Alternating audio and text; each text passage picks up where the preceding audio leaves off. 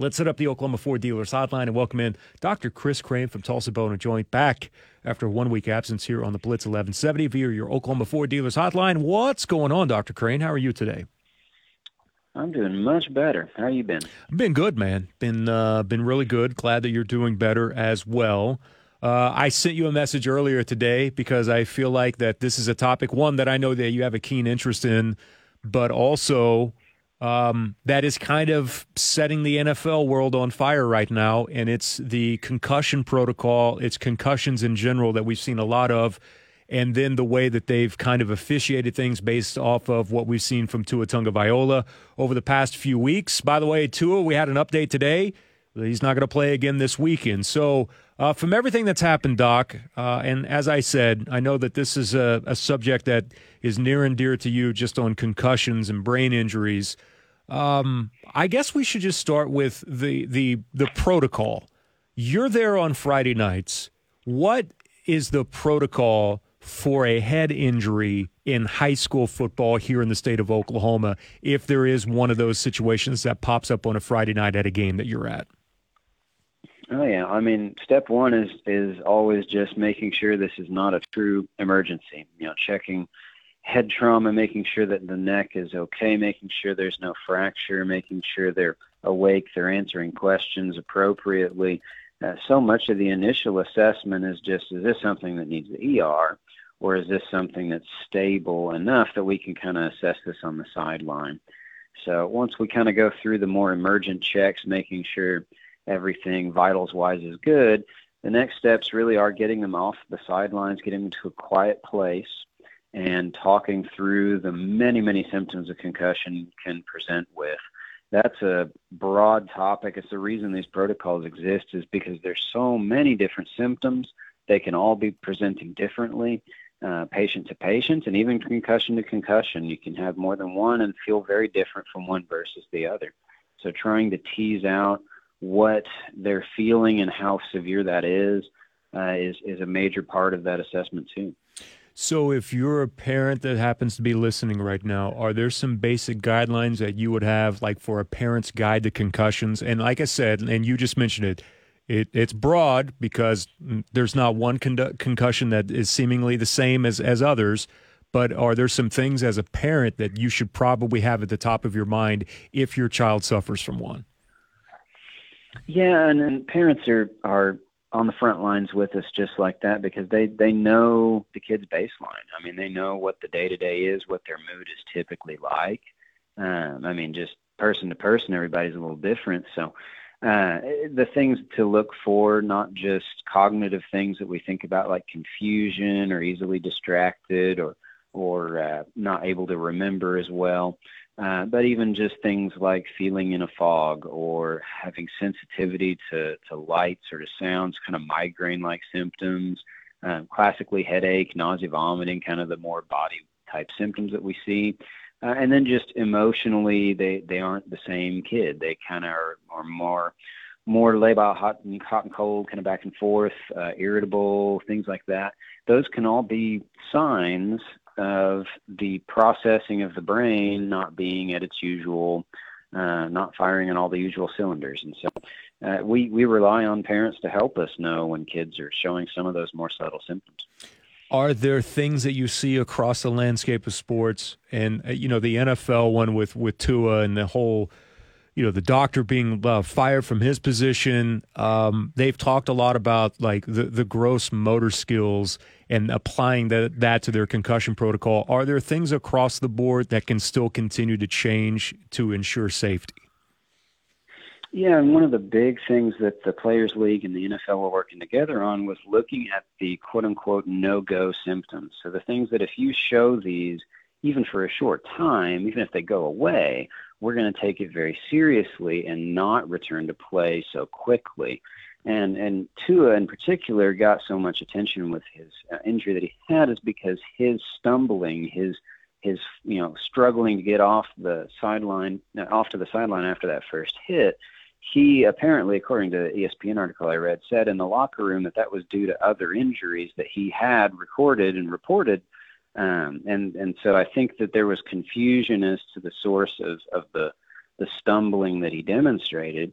But the the new protocol that they've kind of agreed on is to add that ataxia or that that trouble with walking and that stumbling to the no-go list of hey, we got to take this seriously when it happens, just like we do with loss of consciousness, just like we do with amnesia.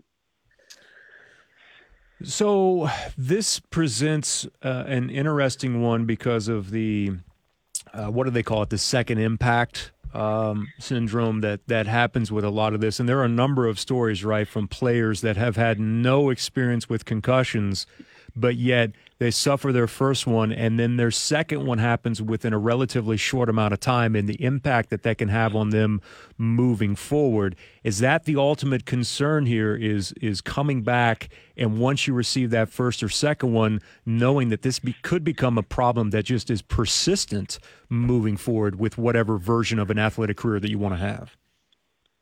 Oh, absolutely. Second hit syndrome or second impact syndrome is a major deal, and it's one of the many drivers behind taking concussion so seriously and and getting away from that oh just shake it off mentality that we used to have in the past. To to really focus on this if you haven't fully recovered from your first concussion your brain is is in a healing mode. It's got a different blood flow than it normally does. It can have different pressures and different um, it's it's it's under repair, so to speak. And so if you go and get a second hit during that time, your brain is not prepared to deal with that. And the, those second hits can even look or seem pretty mild. In Tua's case, it did not look that mild at all. It was a pretty good hit. And that can be much more long lasting. Those symptoms can now go from maybe, you know, weeks to months to months to permanency. Uh, that can even be fatal. Those blood flow changes that happen in that second hit can cause pressure to go up in the brain. That that can be fatal. And so, uh, taking the first hit seriously and letting you fully heal from it is our main way to make sure you don't get a second hit that can be just dramatically impactful on your life. Well, and I think that we're seeing at least an example of that so far here in this state with Dillon Gabriel, who took the hit against TCU, the Oklahoma quarterback who didn't play last week, and even this week when asked about whether or not he's going to return to play, he said, "Look, guys, I'm I'm still in the protocol right now, and we may not know, Dr. Crane, until." Uh, later today or even tomorrow from a hit that happened, you know, almost getting two weeks ago now that cost him some playing time. And you you see people say like, well, wait a minute, I see him in practice, but you, but you've got to go through stages. Like there's stages for you to be able to return to the sport. And just because you see someone right that is there that's doing light aerobic activity.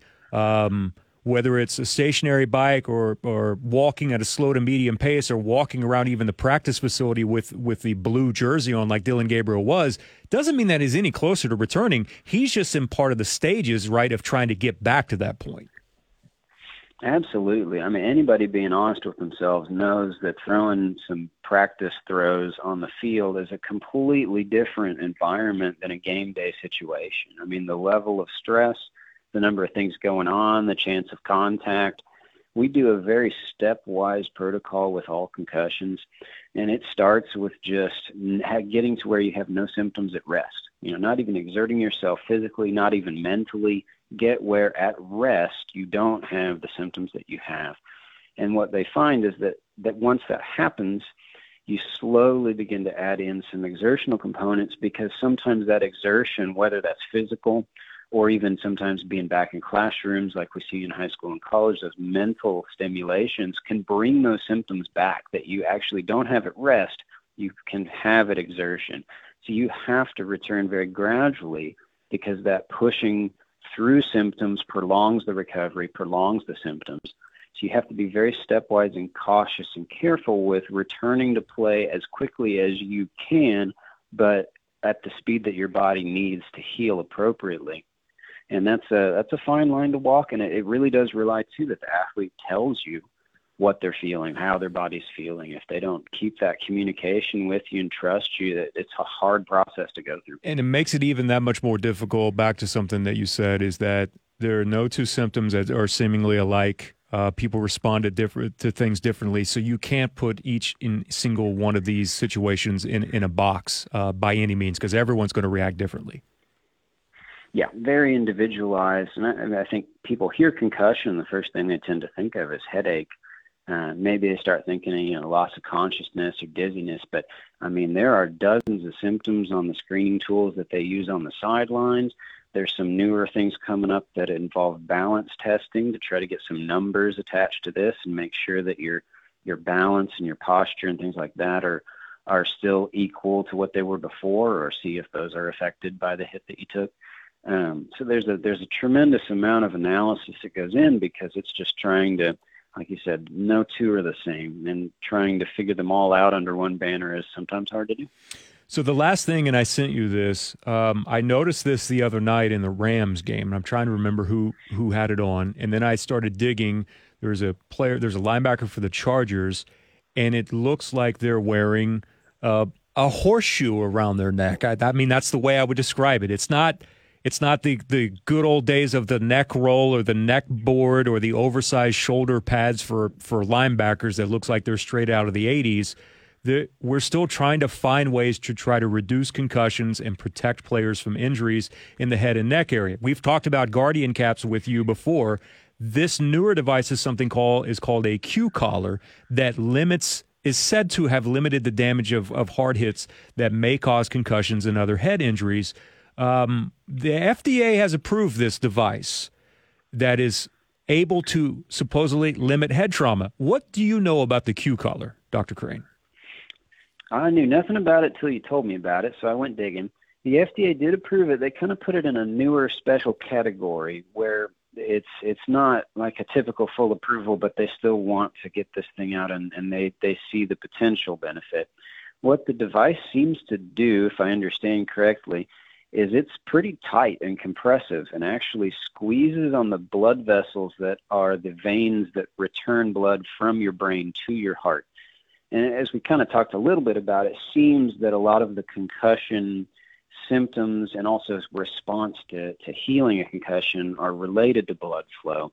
And so the thought is, I guess, with this device, you would try to compress those veins keep more blood inside the head and change the dynamics, not only physically with the motion that it goes through during hits, but also just healing factor wise.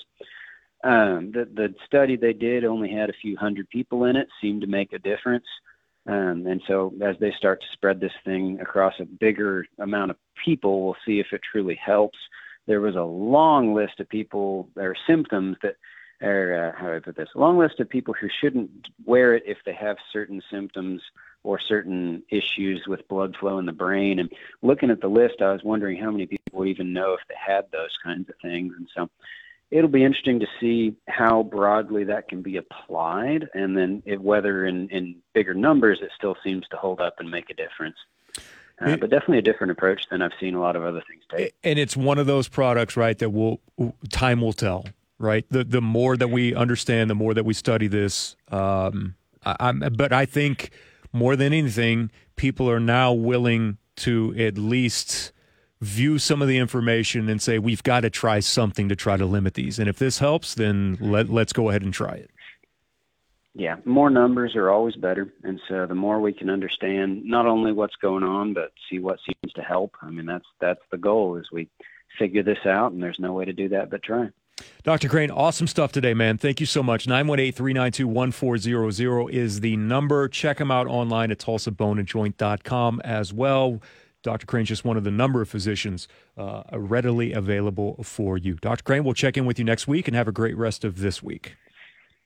Sounds great. Take care. Uh, thank you. That is, uh, again, Dr. Crane from Tulsa Bone and Joint, tulsaboneandjoint.com, moving life forward with TBJ hey, look, I when our daughter fell and broke her arm, that's the first place that we went. Immediately right there to Tulsa Bone and Joint, got her in instantly. The surgeon happened to be there that day, Matt. She was like, you know what, we need to look at this. And we were able to get the surgery scheduled for the very next day. That's how quickly that thing's operated at Tulsa Bone and Joint for my family. We'll take a time out. We'll come back. Eli Lederman will join us next from the Tulsa world. He covers the Oklahoma Sooners. What a wild ride that it's been for not only OU, but I'm sure for Eli as well on year one of the Sooners beat. That's next year on the Blitz.